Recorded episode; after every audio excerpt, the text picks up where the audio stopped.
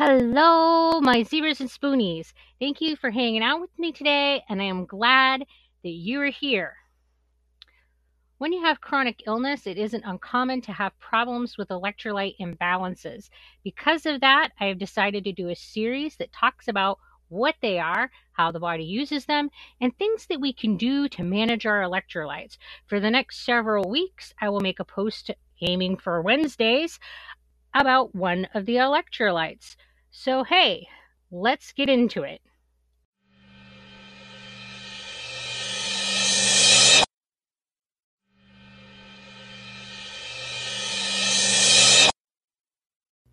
Today we are talking about chloride. While this is one of the electrolytes generally not discussed, it is highly important in our bodies. Chloride, after sodium, is the most abundant electrolyte in serum, with a key role in the regulation of body fluids, electrolyte balance, the preservation of electrolyte neutrality, acid-base status, and it is an essential component for the assessment of many pathological conditions.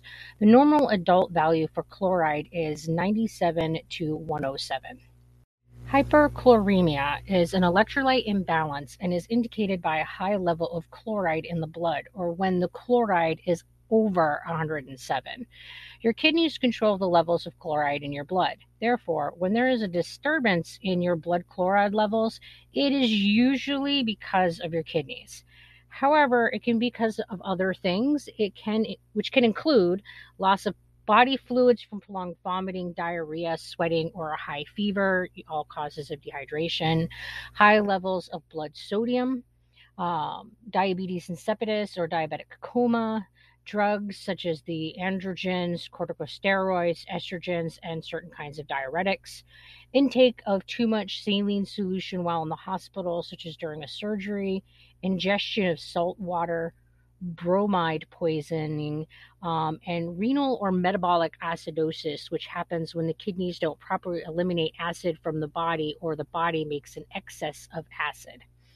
Hyperchloremia doesn't usually present with symptoms directly. If there are symptoms, it is usually from having a high sodium level or from symptoms of dehydration or from symptoms of elevated blood sugar rather than the elevated chloride itself. The most common symptoms associated with hyperchloremia are the symptoms of acidosis, which include fatigue, muscle weakness, excessive thirst, dry mucous membranes, and high blood pressure. The treatment of hyperchloremia is focused completely on the cause of the elevation and correcting that matter. There isn't a way that we can directly lower the chloride levels in the blood without correcting what's causing the elevation. Hypochloremia is an electrolyte imbalance that occurs when there's a low amount of chloride in your body or the level in your blood is less than ninety-seven.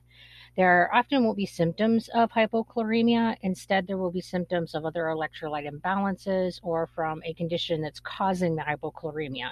Usually, the presenting symptoms are that of hypernatremia or low sodium levels. Hypochloremia is most often caused by a problem with the kidneys since the levels in your blood are regulated by the kidneys. However, it can also be caused by congestive heart failure, prolonged diarrhea or vomiting, chronic lung disease such as emphysema, metabolic alkalosis, which is when When your blood pH is higher than normal, certain types of drugs such as laxative, diuretics, corticosteroids, and uh, bicarbonates, and chemotherapy treatments. Hypochloremia is treated by giving normal saline fluids through I V or by giving sodium chloride tablets orally. It is almost always the case that sodium is low when the chloride is low, thus the replacement of choice is to give them together. It is also essential that the underlying cause of the, the low chloride level is addressed, and if it's a chronic problem, increasing chloride intake in your diet can also be of help. All right, so let's talk about chloride supplements. Most of the time, sodium chloride is the supplement used to replace uh, chloride because it is almost always the case that sodium is also low when the chloride level is low. However, it is also possible to take magnesium chloride or potassium chloride. Your doctor will tell you which chloride supplement is the best choice for you based on what your other electrolyte levels are, but the majority of people will be put on sodium chloride. Thus, this supplement discussion will be talking about sodium chloride, and that's salt. When talking about salt supplementation, it is also important to talk about water consumption. When starting a salt supplement to increase the sodium and or chloride levels in your body, it is important that you do not increase your fluid intake when you increase your salt intake. A general guideline is to monitor the color of your urine. Increasing your salt intake will make you feel thirsty even when you actually don't need more water. If you think you need more fluids, first check the color of your urine. If your urine is a pale yellow, then your fluid intake is good and you don't need to increase your fluid intake. It will be important to have both your sodium and chloride levels in your blood monitored while you're taking the supplement to ensure that you're reaching the desired blood levels without increasing them too much. There's some things to keep in mind when you're adding a salt supplement to your regimen. It is important to start with a small amount and increase the dose over time until you get to the desired amount. This will allow your body to get used to the increased salt in a more gradual way. Sodium chloride tablets generally come in one gram doses. It is a good idea to start off by taking a quarter tab, then increasing by a quarter tab every two weeks until you have reached the full one gram. Your pharmacist is a great resource for try trading you up and when you know when you first get started out. If you're having loose stools after starting a salt supplement, it means that your body is not absorbing the salt and it is being flushed out of your gut with water. To improve your body's ability to absorb the salt, break up the total daily amount into smaller doses spread out over the day. This will also make it less likely that you will increase your thirst drive. Adding in fiber or Imodium may reduce your loose stools, but neither will change the fact that you are not absorbing the salt that you are taking. You may also need to look at other medications that you are taking, as they might affect your body's ability to absorb the salt. Your pharmacist is a great resource for troubleshooting this problem. It is not uncommon for salt to cause nausea and vomiting. If you have problems with this, first try taking the salt with food.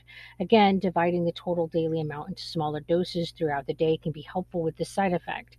If you continue to have problems with nausea, you can try dissolving the tablet into a small amount of warm water and then mixing the salt solution with a flavored beverage. This will allow you to slowly sip on the drink over several hours, making it less likely to irritate your stomach. If this method works for you, consider Gatorade Zero as an alternative to a salt tablet. Each bottle of Gatorade Zero has two hundred seventy milligrams of sodium along with two hundred seventy milligrams of chloride. While the chloride isn't on the label, salt is made from an equal ratio of sodium and chloride. But this method of mixing with water should be used with caution when trying to increase a low sodium and chloride level. If you use this, you will need to reduce your fluid intake elsewhere to ensure that you are not just flushing out the electrolytes that you're supplementing. For some, taking a nausea medication is required to get past the nausea side effect of salt supplementation. Again, consider consulting your pharmacist if you have trouble with nausea, as it might be an issue with what medications you are taking with the sodium supplement. Chloride in your diet. Chloride is naturally found in all unprocessed foods, although in very small amounts.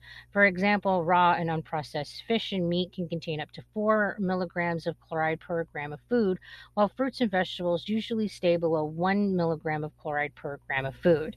It's the chloride added to foods as table salt or through food additives during cooking or food processing that most contribute to our daily intake of this mineral. Whether you're looking to increase or decrease your chloride levels, you will need to become aware of the salt levels in your diet. Most processed foods are high in salt. When buying food, checking the food labels can help you figure out what foods are good choices for you. A low salt food is one that has less than one hundred milligrams of sodium and chloride per serving, and high salt foods are ones that have more than four hundred milligrams per serving. The easiest way to control your salt intake is to do your own cooking. That way you can choose to not add any salt or to add in as much as you need to. Another good way to take control of your salt is with the salt shaker. If you're looking to reduce your salt intake, removing the salt shaker from your table can dramatically reduce the amount of salt you take in. On the other hand, if you're looking to increase your salt, that salt shaker can be a strong ally by adding salt to everything that you eat. Those who are looking to add salt to their diets often struggle to add salt while not eating unhealthy foods. There are salty foods that are also good for you. Consider adding pickles, olives, nuts, seeds, nut butters, fermented foods, canned seafoods, cottage cheese, and canned beans. Your P C P. Your primary care provider, or P C P, really will be your best ally when managing any supplement. They will be the person that will monitor your lab work. They're going to write those orders. And you need that lab work to make sure that your supplementation is meeting your goals. They're going to be the ones that will help you make sure that you're taking the right amount of the supplement. Not to mention, it is most likely going to be your P C P who is helping you manage those underlying conditions that is causing you to have to take a supplement in the first place. It is also possible that your supplements could interact with medications that you are taking. Your P C P and your pharmacist are your best allies for monitoring these possible interactions. So it is super important to keep your doctor in the loop whenever you are adding supplements of any kind into your treatment plan.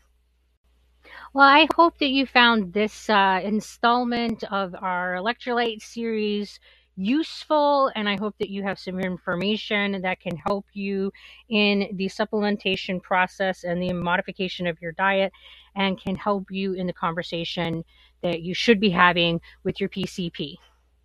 So thank you for coming and hanging out with me today. I hope to see you again, and I hope that you do well until then.